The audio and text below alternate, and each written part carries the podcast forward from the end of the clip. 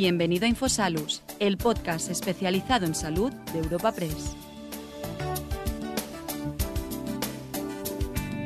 Te presentamos una nueva entrega del podcast de Infosalus, el portal de noticias sanitarias de Europa Press.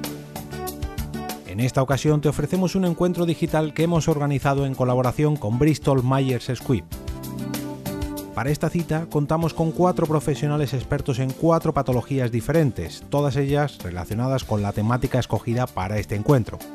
Ellos son el doctor Javier de Castro, jefe de sección de Oncología Médica del Hospital La Paz de Madrid, la doctora Yolanda Escobar, del Servicio de Oncología Médica del Hospital General Universitario Gregorio Marañón de Madrid, la doctora María del Mar Freijo Guerrero, de la Unidad de Ictus del Hospital Universitario Cruces de Bilbao, y por último, la doctora Celia Oreja, jefa de sección de la Unidad de Esclerosis Múltiple del Servicio de Neurología del Hospital Clínico San Carlos de Madrid. Presentando y coordinando este encuentro digital podemos escuchar a Eva Concha, redactora jefa de la sección de salud en Europa Press.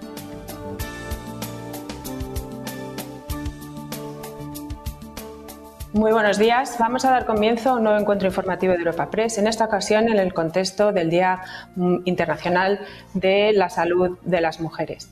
Cuando se habla de salud eh, de la mujer, normalmente se suele pensar en salud reproductiva. Sin embargo, en esta ocasión queremos abrir el foco y queremos saber un poco cuáles son las circunstancias particulares de cómo es eh, cuando la mujer es la paciente.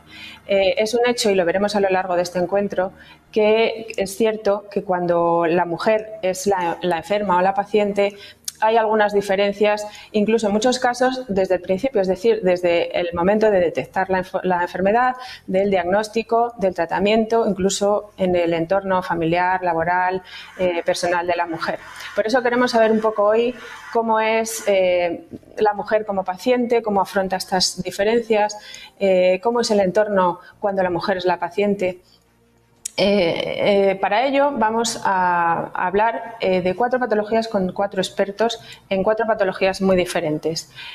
dos de ellas son de prevalencia eminentemente masculina, aunque tienen cada vez mayor presencia femenina, y otras dos son de claro impacto en la mujer. Estas patologías son, en primer lugar, el cáncer de pulmón, un tumor eminentemente masculino, pero como digo, cada vez con mayor presencia femenina. El segundo es el cáncer de cabeza y cuello, un tumor mm, menos conocido y también eminentemente masculino, pero que tiene pues un estigma particular eh, debido pues, a, las secuelas que deja y, queremos saber si en las mujeres pues, tiene un, plus digamos, ese estigma. En tercer lugar, eh, el ictus, en este caso sí que es una, patología con gran impacto en la mujer, ya que es eh, la primera causa de muerte en las mujeres. Y en cuarto lugar es la esclerosis múltiple, que en este caso es eminentemente femenina, ya que siete de cada diez eh, casos se producen en mujeres. Como digo, para ello contamos con cuatro expertos con los que vamos a abordar estas principales características o especiales características de patologías en la mujer. Paso ya a presentar a los doctores. En primer lugar, tenemos al doctor Javier de Castro, que es el jefe de la sección de oncología médica del Hospital Universitario La Paz de Madrid. Buenos días. ¿Qué tal? Buenos días. Buenos días. A la doctora Yolanda Escobar, del Servicio de Oncología Médica del Hospital Universitario eh, Gregorio Marañón de Madrid. Buenos días. Hola, buenos días. Buenos días. A la doctora María del Mar Freijó, de la unidad de ictus del Hospital de Cruces de Bilbao. Buenos días. Hola, buenos días. Y a la doctora Celia Oreja Guevara, eh, que es jefa de sección de la unidad de esclerosis múltiple del Servicio de Neurología del eh, Hospital Clínico San Carlos eh, de Madrid. Buenos días. Hola, buenos días. ¿Qué tal? Pues eh, presentados y, ya sabemos más o menos qué es lo que queremos eh, ahondar hoy, las mujeres y, las patologías, es saber si hay diferencias que las hay y entonces queremos ahondar. Si les parece, empezamos con el doctor eh, de Castro hablando del, del, cáncer de pulmón. Es una patología, como decía, eminentemente masculina, pero cada vez hay más mujeres.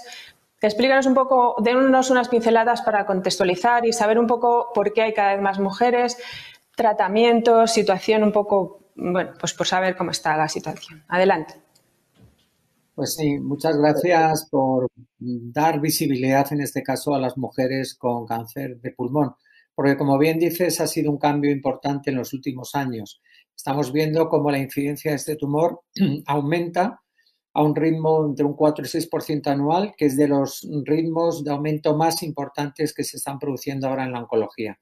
¿Por qué está, eh, ¿por qué está aumentando en la mujer el cáncer de pulmón? Pues entre otras razones por su, incorporación al hábito tabáquico de una forma mucho más tardía al que tuvieron los varones en las últimas décadas del siglo pasado. La mujer, por diferentes circunstancias, se incorporó más tarde a este hábito tabáquico y mientras en los hombres las medidas de control del tabaquismo están surtiendo efecto, en las mujeres todavía no hemos visto eh, ese, ese efecto, con lo cual el impacto en el aumento del cáncer de pulmón asociado al tabaco se está produciendo de una forma, como digo, muy significativa en la mujer. De hecho, en los países del mundo occidental ya es el número uno en mortalidad por cáncer en la mujer, habiendo superado al cáncer de mama, que es algo que, eh, siendo mucho más frecuente, sin embargo, tenemos muchos tratamientos hoy en día que pueden hacer frente al cáncer de mama. Y por desgracia, en el cáncer de pulmón todavía nos queda mucho camino por recorrer, sobre todo cuando lo identificamos en fases avanzadas. Entonces, la mujer está aumentando y además la, identificación es más tardía, porque asociamos incluso los propios clínicos esta enfermedad al, hombre y esto hace que, como digo, eh, se, ha, estimado que el tiempo, el transcurso eh, para un diagnóstico en el cáncer de pulmón de la mujer es mucho más prolongado que en el varón. Esto es una cosa que también es importante tenerla en cuenta porque, de hecho, lo que queremos hacer, yo presido la Asociación para la Investigación del Cáncer Pulmón en Mujeres, es de alguna forma decirle a la sociedad que este cáncer es muy importante, aunque su número sea pequeño, hay apenas 7.000 eh, nuevas pacientes con cáncer de pulmón al año frente a los 23.000 nuevos varones, pero a pesar de eso el impacto que va a tener en la mortalidad va a ser muy importante. Y además es una enfermedad que, como digo, se relaciona en un 70-80% de las eh, ocasiones con el tabaco, pero en otro 30% aproximadamente no tiene relación en la mujer con el tabaquismo. Y esto hace que el tabaquismo, cuando eh, detectamos un paciente con un cáncer de pulmón, siempre lo asociamos al hábito tabáquico y de alguna forma estamos estigmatizando al paciente por haber fumado, le estamos culpabilizando. Como digo, hay un 30% de cánceres de pulmón en mujeres que no se relacionan, no tienen al tabaco como eh, protagonista detrás. Y esto eh, lleva, por una parte, a un estigma inmerecido, nadie merece un estigma, pero menos eh, un paciente que nunca ha fumado, y por otra parte, a una cierta sensación de indefensión, es decir, ¿por qué yo? ¿Por qué tengo que tener un cáncer? Que esto siempre suele ocurrir en varones mayores y curiosamente el cáncer de pulmón en mujeres no fumadoras aparece a edades mucho más tempranas. En la década de la tercera, en la cuarta década, yo tengo hasta una paciente que tiene 21 años y tiene un cáncer de pulmón. Imaginaos lo que supone para ella, en este caso, tener esta, esta situación. Por lo tanto, una enfermedad que necesita visibilidad e investigación. De acuerdo, muchas gracias, doctor. Vamos a pasar a la doctora Escobar, que nos va a hablar del cáncer de cabeza y cuello. Hablaba el doctor ahora mismo de estigma y también mencionaba yo el estigma eh, en este tipo de cáncer, bueno, por un poco también por, los hábitos, eh, malos hábitos que llevan a este cáncer en algunos casos y también por las secuelas que deja. Eh, en el caso de la mujer también hay, bueno, circunstancias especiales en este cáncer. Doctora. Gracias por darme la palabra. Eh, lo primero que querría destacar es qué es exactamente el cáncer de cabeza y cuello, porque socialmente es muy, muy desconocido. El cáncer de cabeza y cuello es aquel que se produce en las estructuras que comprenden desde la orofaringe, que es la parte posterior de nuestra boca donde empieza la garganta, hasta donde comienza la tráquea, que ahí empezaría, eh, digamos, el aparato respiratorio más bajo. Es decir, que en estas estructuras, faringe y laringe, cavidad oral, ahí es donde se produce el cáncer de cabeza y cuello. El cáncer de cabeza y cuello históricamente se ha relacionado con dos hábitos, el tabaco y el alcohol.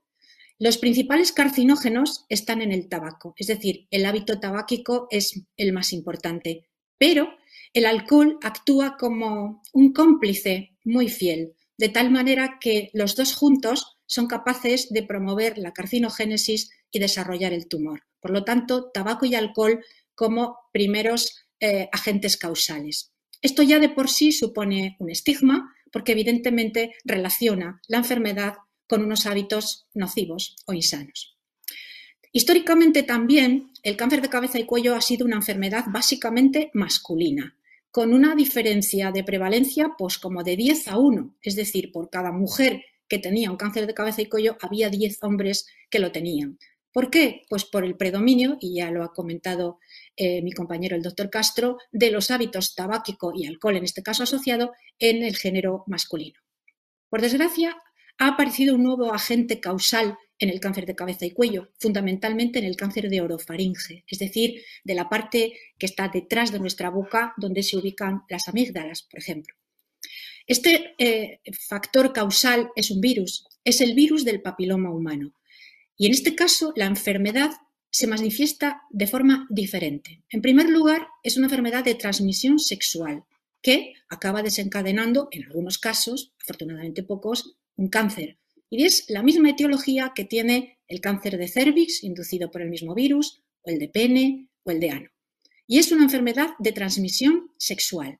Esto, evidentemente, cambia el agente etiológico, pero tampoco cambia el estigma, por supuesto. Bueno, y finalmente, para acotar un poco más el problema que supone el cáncer de cabeza y cuello en las mujeres, quiero recordaros que esta zona es pequeña, pero es esencial. Es una encrucijada anatómica y funcional donde se desarrollan cosas tan importantes como el sentido del gusto, el sentido del olfato, el habla, la masticación, la deglución y la sonrisa. Es decir, nuestra cara, y en concreto la parte inferior de nuestra cara, está implicada en tantas y tantas funciones personales y sociales que si nos imaginamos prescindiendo de ella casi no nos podríamos reconocer. Por supuesto, eh, tenemos que considerar el factor estético. Si a estas personas las tratamos de forma radical y con intención curativa, muchas veces tenemos que hacer cirugías que son enormemente mutilantes. Y aunque es cierto que las técnicas de reconstrucción de nuestros compañeros cirujanos, tanto torrinos como masilofaciales, son extraordinarias y se desarrollan continuamente, nada consigue la indemnidad previa, eso está claro. Y, por supuesto, hay que considerar el hecho de la traqueostomía, es decir, el hecho de la laringectomía total con traqueostomía. Bueno, podéis imaginaros lo que es para una mujer eh, el tener que respirar a través de un orificio eh, perder la voz y bueno, manifestarse en esos términos en sus aspectos laborales, personales, sociales. Imaginaos simplemente pues el sexo, por ejemplo, ¿no? Poneos en el lugar de la persona que es portadora de, de, una traqueotomía o que es portadora de una gran deformidad facial como secuela del tratamiento. Esto yo creo que es el último y definitivo estigma de la patología. Muchas gracias, doctora. Vamos a pasar ahora a hablar del ictus con la doctora eh, Freijó.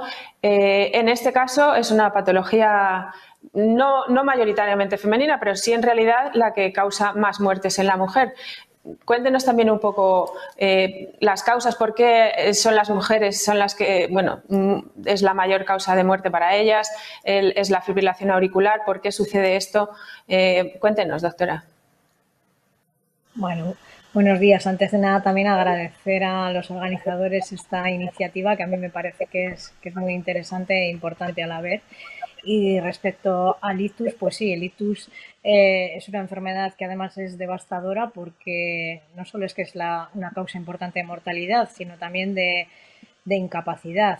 Eh, incapacidad para hacer cualquiera de nuestras actividades más básicas, como es el, el asearnos, el comer, el comunicarnos con lo cual eh, es una enfermedad que, es, dramática. Y aparte, como, como comentáis, pues es la primera causa de, mortalidad en, las mujeres. Esto, bueno, es debido a que mm, en todos los rangos de edad realmente el, ictus es más frecuente en, en, los varones, pero conforme, conforme va avanzando la edad, las mujeres van teniendo mayor riesgo y llega un momento en las edades más avanzadas en las que es más frecuente. Eh, por un lado, también esto puede estar en relación con que la esperanza de vida de las, de las mujeres es, mayor, con lo cual, pues bueno, eh, en este caso eh, son ictus en personas que, que, ya tienen más enfermedades y que es más difícil el que, el que puedan superarlo. Eh, y por otro lado es cierto que los ictus en las mujeres son más extensos y más graves y también parece que está en relación, como has comentado, con la, con la fibrilación auricular. La fibrilación auricular es una arritmia que, puede causar que puede causar ictus y que se ve que eh, habitualmente cuando, cuando la causa es esta, los ictus son más extensos, más graves, con lo cual la, mortalidad eh, es mayor. Eh, de todas formas, eh, el ictus también es una enfermedad que poco a poco vamos conociendo, eh, pero aún así todavía es, una, es, desconocida y sí que creo que, es importante comentar lo que es porque, pues bueno, porque, porque es importante saber lo que es, saber reconocerla y saber qué hay que hacer, porque es una enfermedad en la que, en la que el tiempo juega en nuestra contra porque los tratamientos que tenemos hoy en día, unos tratamientos eh, muy efectivos, eh, pero solo se pueden eh, aplicar en determinados tiempos. Es decir, que si no reconocemos que estamos teniendo un ictus y no somos en ese momento conscientes de que tenemos que solicitar ayuda de forma inmediata, probablemente no podamos recibir el tratamiento indicado y también en este caso las posibilidades de, de incapacidad y de, y de mortalidad son mayores. El, ictus es eh, lo que se produce, es una enfermedad que se produce porque una arteria o un vaso de los que lleva el oxígeno y los nutrientes a una parte del cerebro se obstruye eh, o bien se rompe, con lo cual la zona del cerebro a la que lleva eh, la sangre se daña. Y si se daña de forma irreversible, pues las funciones que lleva a cabo, como son como comentamos, son funciones básicas como puede ser la movilidad de las piernas, de los brazos, el lenguaje, la vista, pues se, afecta. Pero sí que, sí que hay que conocer que a día de hoy eh, hay tratamientos muy efectivos eh, y que el ictus se puede prevenir con los factores de riesgo eh, si los tenemos controlados, que siempre estamos continuamente repitiendo, la tensión, la diabetes, el, el colesterol, eh, y luego hay otros factores, el tabaquismo, eh, la fibrilación auricular, como hemos dicho. Entonces eh, hay, que, hay que tratarlos y tenerlos controlados para, para disminuir la, posibilidad de tener un ictus. Y, esto es cierto que hay determinados factores de riesgo, como es la fibrilación auricular o la hipertensión, que es más frecuente en este caso en las mujeres que tienen ictus.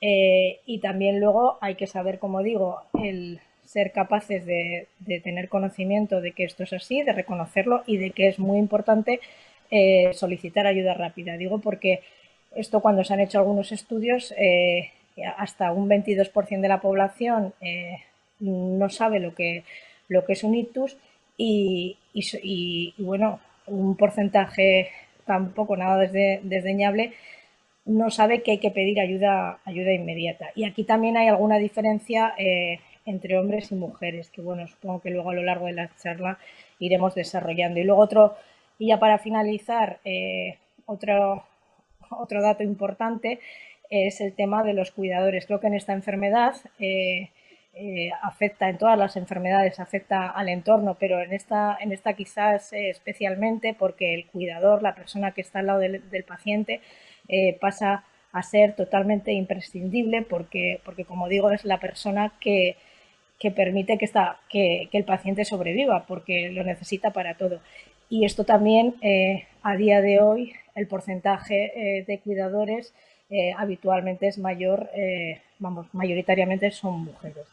Pero bueno, supongo que todo esto un poco luego iremos comentando. Gracias. Estupendo, muchísimas gracias. Gracias. Pues vamos a cerrar esta ronda inicial con la doctora Oreja Guevara hablando de esclerosis múltiple. Decía al principio yo que eh, siete de cada diez casos son en mujeres. Eh, ¿Por qué sucede esto? Y bueno, cuéntenos un poquito cuál es la situación también de esta patología. Doctora. Buenos días, muchas gracias por la invitación. Bueno, pues realmente sí, la esclerosis múltiple es una patología completamente de mujeres. Eh, hay hombres, pero muy pocos es una enfermedad autoinmune y como muchas enfermedades autoinmunes, pues eh, sobre todo son en mujeres. Eh, y lo que solo no solo son en mujeres, sino que casi siempre cuando nosotros la diagnosticamos son en mujeres jóvenes. Nosotros cuando la diagnosticamos la paciente suele tener entre 25, 25 y 35 años y esto luego va a dar lugar a muchos problemas que ahora comentaré. Eh, por otro lado, es una enfermedad que es autoinmune, que nosotros no conocemos la causa, es una causa totalmente desconocida, le puede pasar a, cualquiera, no hay una razón específica y sobre todo afecta al cerebro y a la médula espinal. Esta, esta enfermedad se caracteriza porque eh, los pacientes pues tienen, por ejemplo, síntomas neurológicos, pues por ejemplo, un día se levantan y no pueden mover bien un brazo y están así varios días, o otra vez les pasa en un pie, o a lo mejor tienen visión borrosa en un ojo. Entonces son distintos síntomas que le pueden apareciendo y aparecen como brotes. O sea, tienen un episodio y puede este episodio durarle un mes y luego desaparece y a lo mejor al cabo de dos años tiene otro episodio y entonces es una enfermedad con mucha incertidumbre porque el paciente no sabe cuándo va a tener el siguiente episodio. Y aparte de estos episodios que son los que van, el paciente va teniendo distintos síntomas y cuando no se recupera le va quedando una discapacidad, pues también la enfermedad al mismo tiempo va progresando poco a poco. Entonces, eh, el paciente, por un lado, tiene los brotes y de los que no se recupera tiene secuelas, además tiene una progresión de una enfermedad que poco a poco va discapacitando. ¿Esto qué hace? Pues que cuando nosotros diagnosticamos la enfermedad, el primer miedo y lo que las pacientes se ven es que se ven en silla de ruedas, no piensan, bueno, yo en 10, 15 años estaré en una silla de ruedas y realmente no es así porque, bueno, nosotros cada vez tenemos más y más tratamientos y, bueno, estamos mejorándolo e intentamos que el paciente no tenga esos brotes y no tenga esa progresión de la enfermedad. Eh, como esta enfermedad da a mujeres, además a mujeres jóvenes, pues se plantean unos problemas que no se plantean en otras patologías.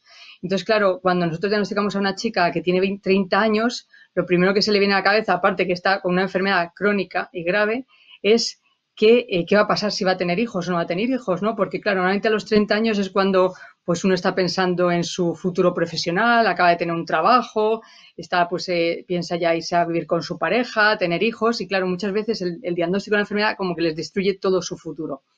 Entonces, esto es un, gran incertidumbre porque muchas no saben, tienen miedo de si, si, tienen hijos, luego les vaya peor con la enfermedad, no saben si van a tener que dejar el tratamiento. Entonces, aparte de ya tener en sí la enfermedad, esta enfermedad, justamente al pasar a esa edad, pues le, digamos así, le cambia todos sus planes de futuro. Nosotros, por ejemplo, tenemos una, una consulta especial los lunes de planificación familiar, justo para que cuando una mujer primero la diagnosticamos, pues si quiere ya hablar y contarnos si en un futuro quiere tener hijos, pues también organizarlo. O si no quiere tener hijos, pues ponerle todos los anticonceptivos para cuando luego tome tratamientos que pueden ser luego teratogénicos. Entonces, este es uno, de los grandes problemas, ¿no? Ellos, ellas ya se ven no solo que tienen un diagnóstico, sino que a veces ven como mermada su capacidad de luego de ser madres. Por otro lado, eh, también la enfermedad como tal, pues hace que muchos de ellos con el tiempo pues eh, dejen de trabajar, eh, y claro, además si encima tienen hijos y tienen la patología, pues eso hace que, muchas veces por eso también tienen que dejar de trabajar porque ya son muchas cosas a la vez. Y otra de las cuestiones que nos afecta, claro, como empiezan jóvenes con 30, 30 años, también luego algunas tienen menopausia precoz, otras no, pero bueno, a los 45 y tal ya tienen muchas menopausia, entre 45 y esta la menopausia empeora un poco la enfermedad, se solapan los síntomas y empeora la enfermedad, puesto que la enfermedad sabemos que tiene relación con las hormonas y la menopausia justamente disminuyen las hormonas y entonces empeora la enfermedad y además se solapan los síntomas, con lo cual es una enfermedad que claro que al pasar en mujeres está muy relacionada pues con lo que es digamos así el ciclo de vida de las mujeres y eh, ya tengo tanto la planificación familiar como lo que sería la menopausia. Y luego también esta enfermedad influye mucho en, cuanto a las relaciones sociales, ¿no? Porque al final pues es una enfermedad poco entendida porque nadie la conoce bien, muchos se piensan que enseguida los pacientes van a estar discapacitados en la silla de ruedas, piensan que las personas no van a poder eh, llegar a, trabajar en mucho tiempo y entonces muchas veces pues le tienen un problema que les echan enseguida el trabajo, están mucho en paro, enseguida eh, no, les no les ofrecen trabajos mejores porque piensan que si tiene una esclerosis múltiple van a faltar mucho al trabajo. Y es una enfermedad que sí se ve mucho como un estigma, ¿no? Y de hecho muchos de nuestros pacientes no dicen que la tienen para evitar, por ejemplo, perder el trabajo. Entonces, bueno, hay, muchas, digamos así, aparte de la enfermedad en sí, hay muchas consecuencias como, como, como por tener esta enfermedad que son ya del ámbito, como he dicho antes, social o personal o de que justamente tienen que cambiar todos sus planes de futuro. De acuerdo, doctora, muchísimas gracias. Bueno, pues terminada esta primera ronda de intervenciones, vamos a pasar al coloquio. Si les parece, empezamos por el principio, es decir, por el diagnóstico. Ya hemos visto que en algunas de las patologías sí que hay mm, pues una, mm, problemas a la hora de, detectar a las mujeres la, patología, no tanto en el ictus que sea el propio paciente que no se dé cuenta, sino que son los, doctores a la hora de, no visualizar bien cuál es la patología de, eh, que tiene la paciente que tienen eh, delante. Eh, quería saber si, que me comentaran si, si en, todas, eh, en todas las patologías que estamos viendo hoy hay infradiagnóstico o diagnóstico tardío y, bueno, ¿por qué se produce? Entiendo que hemos visto que en el cáncer sí, no sé si pasa también en el ictus, en la esclerosis. ¿Por qué sucede? Mm, hemos perdido a la doctora Frijo, me parece. Ahora, la hemos recuperado. Pues no sé, ¿quién quiere empezar? Empiezo. el, mismo orden que empezamos antes, ¿te parece? Venga, pues el doctor, empieza, empieza el doctor de Castro. Ya nos ha apuntado un poco, si nos puede profundizar más. Sí, como he comentado, en, yo creo que en cánceres que tienen el patrón de ser presentes en, varones, como es el de pulmón o el de cabeza y cuello, eh, los diagnósticos siempre suelen ser más tardíos porque nuestros propios protagonistas eh, no acuden, piensan en otras patologías, por ejemplo, si hay problemas respiratorios, una mujer piensa más en problemas de alergias, en problemas de asma, en problemas eh, infecciosos antes de pensar, de, pensar en el cáncer. Pero también nuestros propios compañeros, los profesionales médicos, muchas veces demoran porque tienen el patrón de un cáncer de pulmón o de un paciente con cáncer de cabeza y cuello en esa situación de, un varón de edad en torno a los 60-70 años.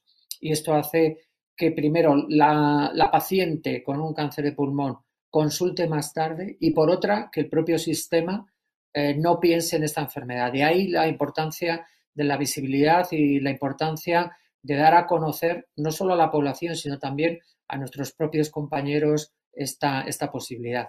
Añado más, es un cáncer eh, que a día de hoy no tenía un programa de screening o de cribado eh, como pueden tener el cáncer colorectal, el de mama, el de próstata, el de cuello de útero. Por suerte, ahora ya se, empieza a implementar un programa que se llama de detección precoz, centrado en las personas entre 50 y 70 años de riesgo, que son aquellas personas que han sido fumadores importantes o son fumadores y además tienen una patología de bronquitis crónica. Pues bien, en los programas que se han hecho de detección precoz, son las mujeres las que se benefician mucho más que los hombres en estos programas a la hora de aumentar la supervivencia. Con lo cual, no solo necesitamos un diagnóstico eh, más rápido en general, sino que las mujeres podían ser las mejores candidatas para iniciar estos programas de detección precoz mm, con escáneres de baja radiación que todavía no se han implementado de forma generalizada en nuestro país. Doctora Escobar, no sé si incluso eh, eh, puede pasar como en otras patologías, como en el, como en el infarto, que, la sintomatología es diferente en el varón y en la mujer y por lo tanto también es más difícil eh, dar con, con, la patología en concreto. Doctora. No, no, no. En cabeza y cuello la sintomatología es común. Lo que pasa es que es una sintomatología en general vaga y bastante inespecífica. Puede ser una fonía, puede ser una ulcerita en la lengua, puede ser un bultito que aparece en el cuello, eh, en fin, pueden ser muchas cosas, pero para que la persona llegue a tener noción de que eso puede ser importante, normalmente tiene que pasar tiempo. Y generalmente y de forma precoz lo que se hace son tratamientos sintomáticos, pues antiinflamatorios, en fin, pensando siempre en patologías benignas. Es cierto que la mayor incidencia del cáncer de cabeza y cuello se da en la década de los 60, pero eso ocurre en el patrón estándar, el del tabaco y el alcohol. En el caso del virus del papiloma humano, las personas son bastante más jóvenes y claro, realmente cuesta trabajo pensar que una persona que se queja de dolor de garganta con 40 años o con 42 o con 38 va a tener un cáncer de orofaringe, pero es así. Nosotros no tenemos este sistema de cribado precoz, realmente vamos más retrasados eh, por lo general. Normalmente cuando podemos, a través de las asociaciones de pacientes o de nuestras asociaciones científicas, editamos y hacemos públicos eh, una especie de decálogos de los síntomas que pueden ser indicativos de que puede haber un cáncer. Por supuesto, no es solamente el síntoma, sino su duración y su intensidad lo que nos va a hacer sospechar de tal manera que, bueno, la consulta más tardía en este caso no depende tanto del género como de la personalidad individual, es decir, que la persona realmente quiera o no quiera eh, consultar, porque la mayoría de estos tumores son detectables simplemente con la vista es decir, más fáciles de diagnosticar, no puede haberlos. Y los que no son diagnosticables por la vista son diagnosticables por tecnología muy sencilla, como las laringoscopias por parte de los otorrinos y simplemente por el tacto del cuello. Es decir, que no son tumores difíciles de detectar, sino que son a veces tardíos en su diagnóstico o bien porque la persona ha tardado en consultar, ha tardado en mosquearse, o bien porque los primeros niveles asistenciales no han podido sospechar en esa persona y con ese perfil de un cáncer de cabeza y cuello. Doctora Frijo, ¿en el ictus? Bueno, en el ictus en general eh, hay un retraso en el diagnóstico, ¿no? que es lo que digo, ¿no? que es un tema que nos preocupa. Eh, esto ocurre pues porque realmente si de repente eso, no puedes mover un brazo, pues es muy habitual en personas, bueno, voy a esperar a ver si se me pasa, a ver si viene pues eso, mi hijo, a ver si voy. Entonces, eh, en, en, general hay un retraso y, esto sí que es importante remarcarlo. Eh, en algunos estudios hablan que las, que las mujeres hay un retraso mayor y bueno, eh, la verdad es que puede deberse a muchos factores y hay muchas hipótesis. una, pues bueno, es las mujeres, como decía antes, también son mayores y es más habitual que, que vivan solas con lo cual muchas veces es más, es más difícil el, detectarlo pronto y muchas veces pues van a casa a los familiares y, la, encuentran. Por otro lado, eh, también hay otras hipótesis de a la hora de eso de, que, de explicar o de ellas pedir ayuda que quizás eh, pidan más tarde y esto ya sí que me es mucho decir, pues bueno, sí que hay, ¿no? Hay grupos que plantean esto de que, bueno, igual a la hora de explicar los síntomas, que es diferente, o quizás el que, el que, el que lo está escuchando, igual la comunicación al final no es tan precisa como, como puede pasar en el caso de los hombres para, para finalmente pensar que está, que está ante un ictus. Y aquí hay muchísimas variables que pueden influir y que yo creo que hay que desbrozar y que desde luego si si hay algún sesgo en este sentido, habría que redirigirlo, pero es cierto que, no sabemos a día de hoy si esto, esto es así. También habla en el caso de las, es habitual en el caso de las, de las mujeres, cuando son las, las mujeres del paciente, pues bueno, eh, también hay algunos que, algunos que sugieren que a la hora de explicar los síntomas del, del paciente son más, eh, igual más precisas o detallan más, con lo cual es más fácil el diagnóstico que, que la forma contraria. Pero es decir, que hay muchísimas hipótesis y muchísimas variables eh, que, pueden influir y que lo que está claro es que si esto eh, se, se, está viendo, pues, pues tenemos que investigarlo más y tenemos que ir a, cambiarlo. Eh, pero sí que es cierto que, puede que el, que el, diagnóstico, sí que es cierto que se ha visto ya en diferentes estudios que el, que el diagnóstico es más tardío de lo que ya de base es.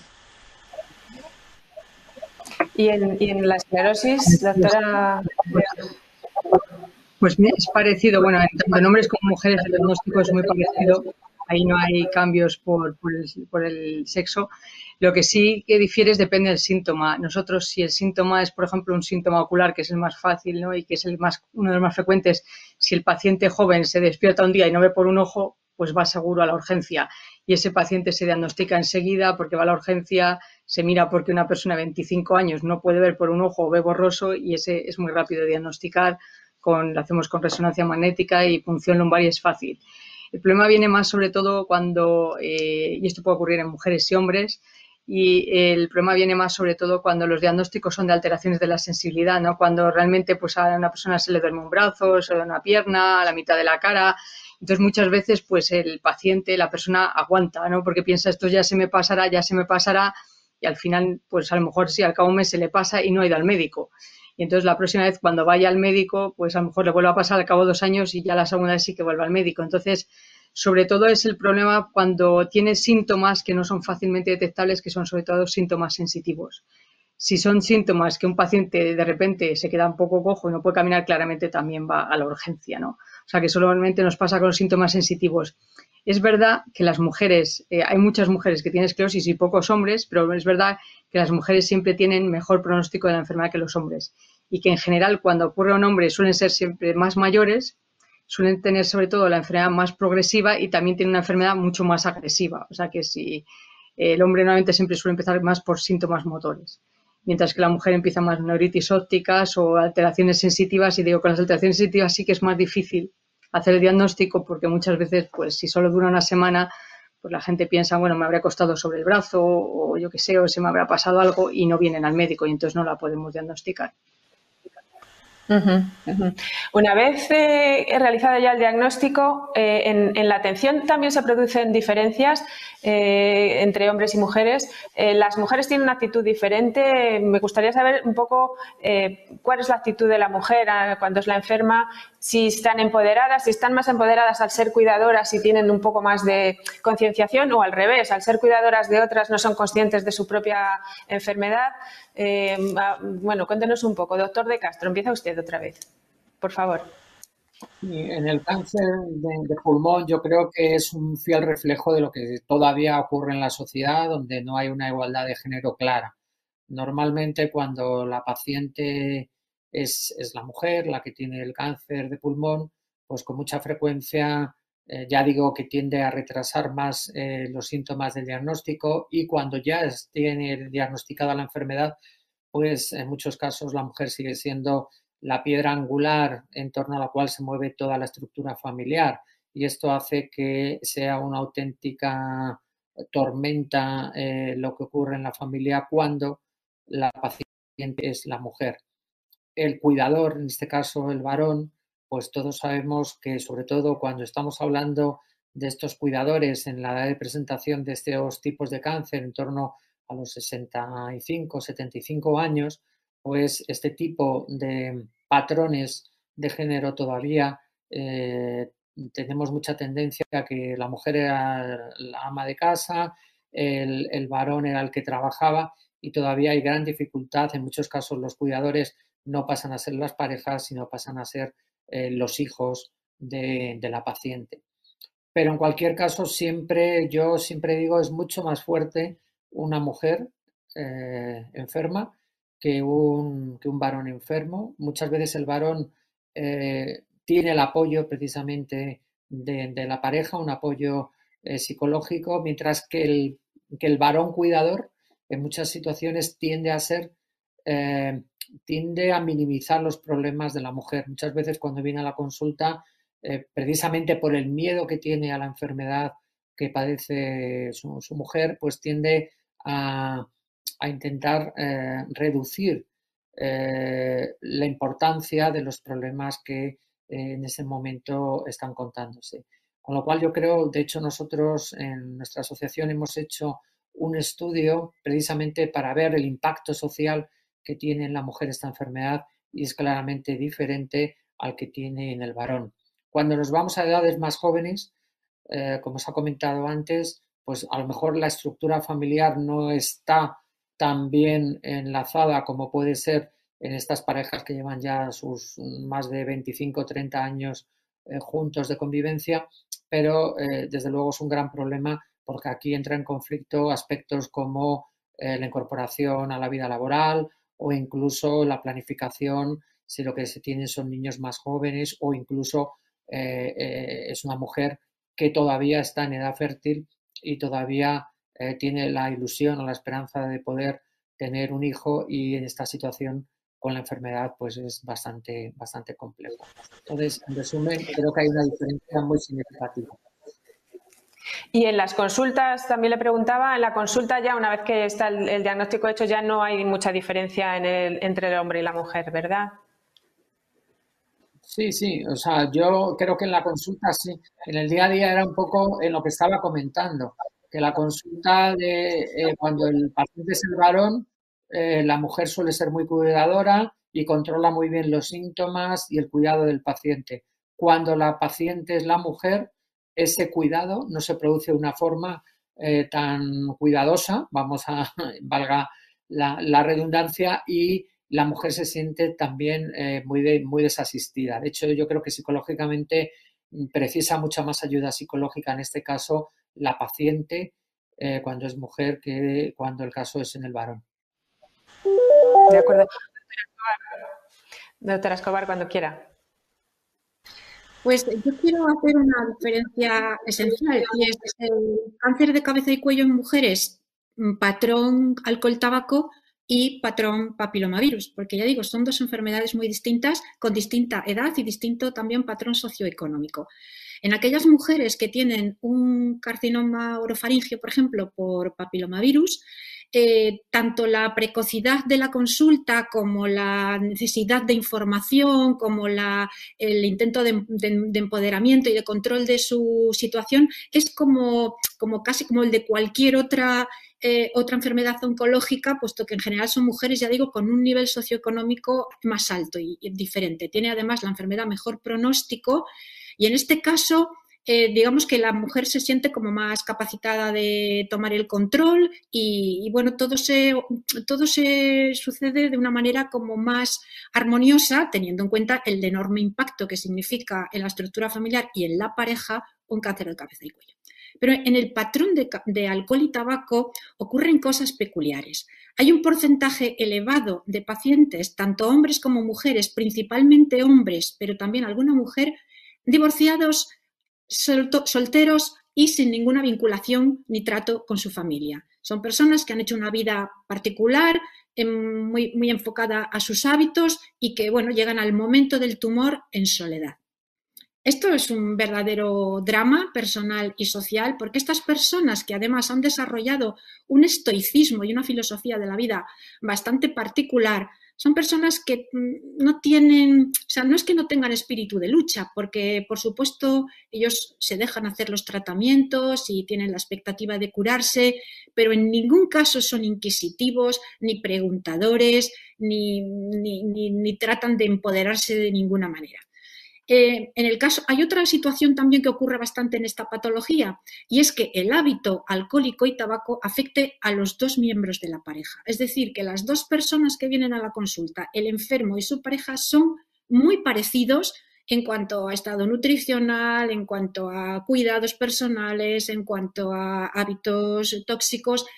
Y en este caso, eh, muchas veces sí que tienen que intervenir, por ejemplo, hijos o otros parientes no tan cercanos o incluso vecinos eh, para poder llevar adelante el tratamiento, que es bastante complejo y muy tóxico cuando no es quirúrgico, porque ninguno de los dos miembros de la pareja está en condiciones suficientes de afrontarlo. Por lo tanto, yo quiero destacar que en esta patología eh, que donde la asistencia psicológica no es especialmente bienvenida, es decir, el porcentaje de pacientes de cáncer de cabeza y cuello que requieren, no ya que soliciten, sino que aceptan si se les ofrece asistencia psicológica es muy baja, sobre todo en el patrón eh, alcohol-tabaco. Eh, aparte de estos problemas psicológicos que se afrontan en la intimidad de, la casa o en la soledad más absoluta, eh, hay una serie de problemas sociales enormes que derivan de la situación laboral, de la situación social del paciente o incluso del conjunto familiar. Y todo eso es algo que tenemos que contemplar en la estructura de, tratamiento y no solamente aquello que vamos a hacer para intentar curar el cáncer. Muy bien, doctora Frijo, en el ictus ¿Cómo es? ¿Las mujeres tienen algún tipo de... Bueno, comentaba antes que muchas veces son mujeres incluso solas, con lo cual tienen que llevar la patología eh, por sí mismas, quizá con la ayuda con los hijos. ¿Cómo es en, el caso del ictus? Bueno, pues eso, en, el caso del ictus, eh, es cierto que las mujeres cuando tienen un ictus extenso es, eh, es más frecuente que acaben institucionalizadas. Probablemente, pues bueno, aparte ya de que en ese caso el cuidador habitualmente es el hombre, sino porque, como he dicho, pues muchas ocasiones son viudas y, y, tampoco tienen un, sopor, un soporte familiar que pueda, que pueda llevarlo. Eh, y luego en el caso de cuando, cuando tienen secuelas, pero eh, no son tan limitantes, es cierto que, que vuelven eh, a la vida normal y a su actividad normal más, más precozmente y en mayor porcentaje. Es decir, vuelven a su responsabilidad ¿no? de, la, de la gestión doméstica y, y familiar. Y, y, esto, pues bueno, es, es más habitual. Y luego yo vuelvo a insistir en el tema que en este caso el ictus está el otro papel que es el tema de las, de las cuidadoras, ¿no? Cuando es la, la mujer la que es la, la, cuidadora, que habitualmente en estos casos son personas también mayores, mm, de, porque el ictus al fin y al cabo es una enfermedad que lo más frecuente es que se produzca eh, a partir de, cierta edad. Y bueno, son, son cuidadoras que también tienen sus limitaciones y, y el peso eh, físico eh, que supone en muchas ocasiones, porque bueno, su marido está en silla de ruedas o está con el tacataca o, o, hace falta para levantarse, para sentarse ayuda, pues esto eh, pues suponer lo que es en una persona también de edad y luego el peso emocional, como decía, que no es solo ver a, al ser querido en esas condiciones totalmente dependientes, sino también de la, la responsabilidad ¿no? que sienten porque como decía antes, pues bueno, dependen para todo, para sobrevivir de, ellas. Y eso sí que creo que es una de las partes importantes en esta enfermedad. Coméntenos ya en el caso de la esclerosis, por favor. Bueno, pues eh, aquí como nosotros tratamos con pacientes jóvenes es un poco distinto, ¿no? Eh, nosotros si la paciente es joven y bueno y tiene una pareja estable y no está muy afectada, bueno, pues normalmente las cosas funcionan bien, ella sigue trabajando, se sigue ocupando de, bueno, con su marido las cosas de casa o con su pareja y no hay mucho problema. El problema es eh, cuando, por ejemplo, la mujer no tiene una pareja estable o no tiene pareja y le diagnosticamos la esclerosis y ya tiene síntomas que se le notan y que hace pues que, que no pueda, o sea, que no esté al 100%, entonces sí esto sí que es un problema porque realmente aquí eh, les cuesta mucho más conseguir pareja, para empezar, porque no es fácil que alguien que tiene 35 años eh, pues quiera una pareja que tiene ya una enfermedad crónica que va a ser discapacitante, con lo cual si la paciente se pone peor, normalmente quien se ocupa de ella suelen ser los padres, en, en nuestro caso, ¿no? Suelen ser los familiares. Entonces, es un poco distinto cuando es el hombre. Cuando es el hombre pasa, como ha comentado, si, si nosotros los pocos, los hombres que tenemos, normalmente eh, casi siempre si tienen pareja, eh, se ocupa la pareja, da igual lo discapacitados que estén. Eh, mientras que cuando son mujeres, nosotros sí que vemos que si la pareja no es estable o hay esto, pues la pareja se va a marchar y quien va a ocuparse de la, de la paciente van a ser casi siempre sus padres.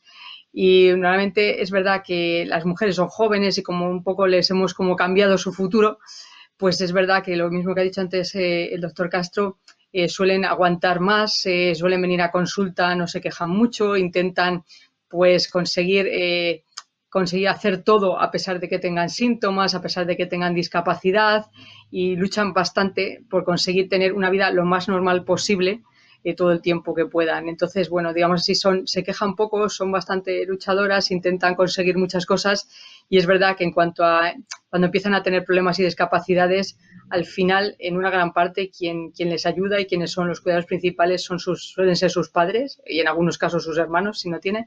Y la pareja masculina normalmente eh, si ha empezado de joven, eh, muchas veces pues simplemente ha dejado a la paciente, porque cuando piensan que en 20 años pueden a lo mejor estar en una silla de ruedas, pues a muchos les da mucho miedo y entonces se marchan. Entonces es un gran problema que tenemos que nuestras pacientes a lo mejor con 45 o 50 tienen discapacidad y están, están solas.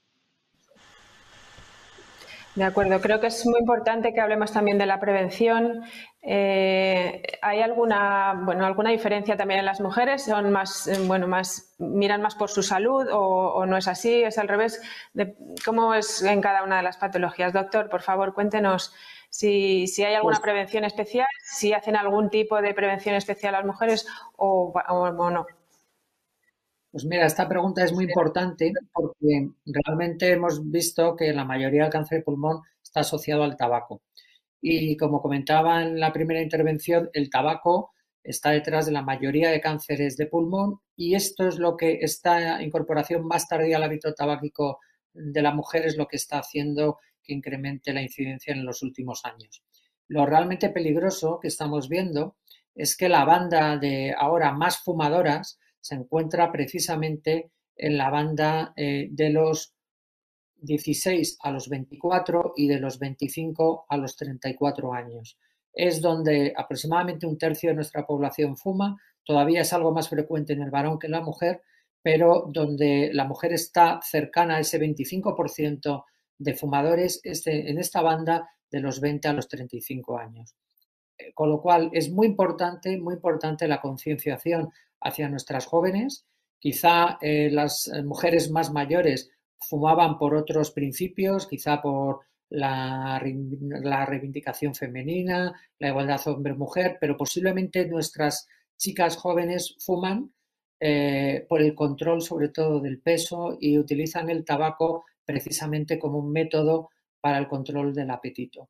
Y esto hace que, bueno, pues sea fundamental concienciarlas de que fumar de joven puede tener una repercusión en impacto en una enfermedad tan importante como el cáncer de pulmón y que hay otras vías, como es lógico, hábitos saludables, el deporte, comida sana, precisamente para mantener eh, lo que ellas quieren en muchos, tanto, en muchos casos, que es ese control de peso. Con lo cual, una de las labores de prevención más importante es la concienciación hacia la, hacia la gente joven, hacia el tabaquismo. Doctora Escobar, en el cáncer de pulmón seguramente es más o menos lo mismo, ¿no? O sea, perdón, en el cáncer de cabeza y cuello es viene ser más o menos lo mismo, entiendo, ¿no? Pues no, hay una gran diferencia. Tenemos la parte común que es el tabaco y el alcohol. Aquí es muy importante el alcohol también. Es verdad que la carcinogénesis es muy lenta. Puedes estar fumando, bebiendo 20, 30 años y desarrollarlo al cabo de ese tiempo. Pero los dos factores son muy importantes. Así que aquí la recomendación para los jóvenes es no fumar y no beber alcohol. Pero luego tenemos el otro tipo de cáncer, el de transmisión sexual, el que se relaciona con el virus del papiloma humano. No se le puede decir a la gente que no tenga relaciones sexuales y además la transmisión puede ser por relaciones genital-genital, pero también puede ser por genital anal o, puede ser por genital oral. Incluso hay dudas sobre oral-oral, es decir, besos profundos. Por lo tanto, teniendo en cuenta que esto es inevitable, porque la especie humana necesita tener eh, su actividad sexual, aquí eh, digamos que la lucha de momento no lo hemos conseguido, pero hay países que ya lo tienen, sería una vacunación universal contra el virus del papiloma humano en la población adolescente, preadolescente, pero de ambos géneros, porque ahora mismo el calendario vacunal incluye a las niñas nada más de 13 años, pero los niños deberían de vacunarse exactamente igual porque ellos pueden ser, aunque no padezcan la enfermedad, transmisores también. Así que aquí hay un, eh, digamos, un, algo, un hecho mm, diferencial muy importante y es que la enfermedad en sí misma podría llegar a desaparecer con una vacunación efectiva, igual que ha pasado con el cáncer de cuello uterino, con el cáncer de cervix, que es casi endémico en algunos países, Latinoamérica, por ejemplo, y que en los países con vacunación ha bajado drásticamente su incidencia. Por lo tanto, prevención de hábitos y vacuna para el virus del papiloma. De acuerdo. Y finalmente, en la, en la esclerosis no sé si hay una opción de, prevención o, en fin, simplemente un estilo de vida saludable puede ayudar a que la patología sea un poco menos, menos dura. Sí, exactamente. O sea, no, la, la enfermedad no se puede prevenir porque no sabemos quién, quién lo va a tener ni nada, pero sí que es verdad que una vez diagnosticado sí que tenemos una serie de factores que, se pueden hacer y que son muy parecidos a los factores de tipo vascular. O sea, por ejemplo, el tabaco, del que ya hemos hablado, el tabaco empeora un montón la enfermedad. Nosotros lo primero que decimos es una vez que está el paciente, la paciente diagnosticada es que tiene que dejar de fumar, porque el, tabaco hace que la enfermedad progrese muchísimo más rápidamente y luego lo otro que aconsejamos es sobre todo controlar los factores de riesgo vascular, pues como llevar una vida sedentaria, o sea, decimos que tienen que hacer deporte, tienen que tener una dieta sana y también es muy importante nuestra patología la, la, vitamina D. Entonces, nuestra, nuestra prevención es una vez que el paciente tiene la enfermedad y también la obesidad. La obesidad es un factor de, mal pronóstico, entonces intentamos que la gente mantenga el peso con una vida, con una dieta sana, que no fumen y que eh, hagan deporte, que es muy importante. Antes de la enfermedad no se puede evitar porque no sabemos exactamente qué factores y qué es el trigger de la enfermedad, pero una vez que la tienen sí que les aconsejamos todas estas cosas y cada vez se parece más a lo que se aconseja en toda la patología vascular, como por ejemplo en, en los ictus o en los infartos. De acuerdo, doctores, el tiempo pasa muy rápido, muy rápido y nos queda ya muy poco tiempo, pero sí quería preguntarles eh, un poco a, modo de conclusión y de, bueno, de intentar mejorar la, situación, ¿qué opciones hay mm, de mejora en la atención a la mujer? ¿Qué necesidades no tienen, no tienen cubiertas en cada una de sus patologías? Doctor, doctor de Castro, por favor. Pues voy a ser muy breve eh, por el tiempo. Yo diría lo primero, fundamental, visibilidad el cáncer de pulmón en la mujer necesita visibilidad. Esto hará una mayor concienciación, un diagnóstico mucho más precoz, una incorporación a la detección precoz mejor y un aumento, y no hemos hablado de la necesidad de investigación. Creo que es fundamental para lograr resultados. Es cierto. Doctora Escobar. Bueno, yo creo que nosotros tenemos muchísimo campo de mejora porque realmente vamos un poquito siempre por detrás. Yo creo que lo primero que tendríamos que hacer es difundir qué es el cáncer de cabeza y cuello en la sociedad, porque la inmensa mayor parte de la gente, si le preguntas, no sabe de qué estamos hablando. Si no lo conoces, ni lo tienes en cuenta, ni lo sospechas, ni lo previenes, por supuesto. El segundo campo sería una prevención muy eficaz del tabaco, del consumo de tabaco y de alcohol. Un tercer aspecto sería el cuidado nutricional de los pacientes ya diagnosticados. Los pacientes que vienen de un patrón de hiperconsumo tabaco y alcohol pues suelen tener un estado nutricional ya deteriorado previamente. Luego, eh, en mi opinión, tendríamos que avanzar hacia unas cirugías cada vez menos agresivas, como en el caso del cáncer de mama, eh, que siguieran siendo siempre funcionales, lo más estéticas posibles, y completar o alternar esos tratamientos de gran agresividad con las técnicas alternativas de quimioradioterapia, por ejemplo, para que las secuelas físicas no fueran devastadoras para, las personas y bueno, intentar evitar, por ejemplo, pues eso, las laringuectomías totales con traqueostomía con medios alternativos terapéuticos, para lo cual los pacientes tienen que tener la capacidad de saber que existen esos otros tratamientos y reclamarlos. Es decir, información, formación e información. De acuerdo. Doctora Frijo, por favor.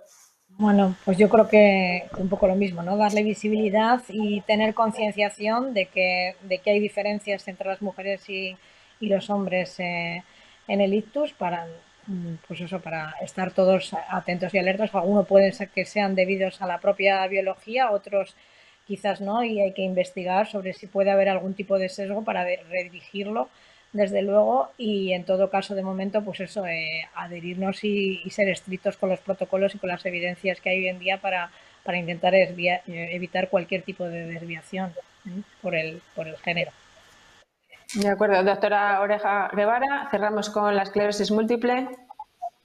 Pues yo creo que lo principal es la visibilidad y el conocimiento de la enfermedad por la sociedad para que no sea un estigma, para que las pacientes se puedan seguir trabajando ¿no? y el hecho de poder decir su diagnóstico no sea simplemente ya eh, que cierre directamente su futuro, ¿no? que al decir su diagnóstico ya no puedan seguir teniendo posiciones en su trabajo, que ya a la mínima les echen, que vayan directamente al paro, porque todo el mundo ve a esa paciente directamente en una silla de ruedas y no le dan la oportunidad de que pueda seguir trabajando en los próximos 20 años. Y yo creo que es muy importante el conocimiento de la enfermedad, de que es una patología crónica, como puede ser la diabetes, que son mujeres que pueden seguir trabajando, que pueden tener hijos, eh, que pueden tener relaciones sociales, pueden hacer una vida bastante parecida a la, vida de las personas sanas y que entonces se tiene que tener el mismo tipo de oportunidades en el trabajo y, por supuesto, eh, lo que necesitamos también en el futuro, aparte de eso, es eh, seguir invirtiendo en los tratamientos, porque sí que tenemos muchos tratamientos que reducen la inflamación, pero todavía no tenemos tratamientos que remilinizan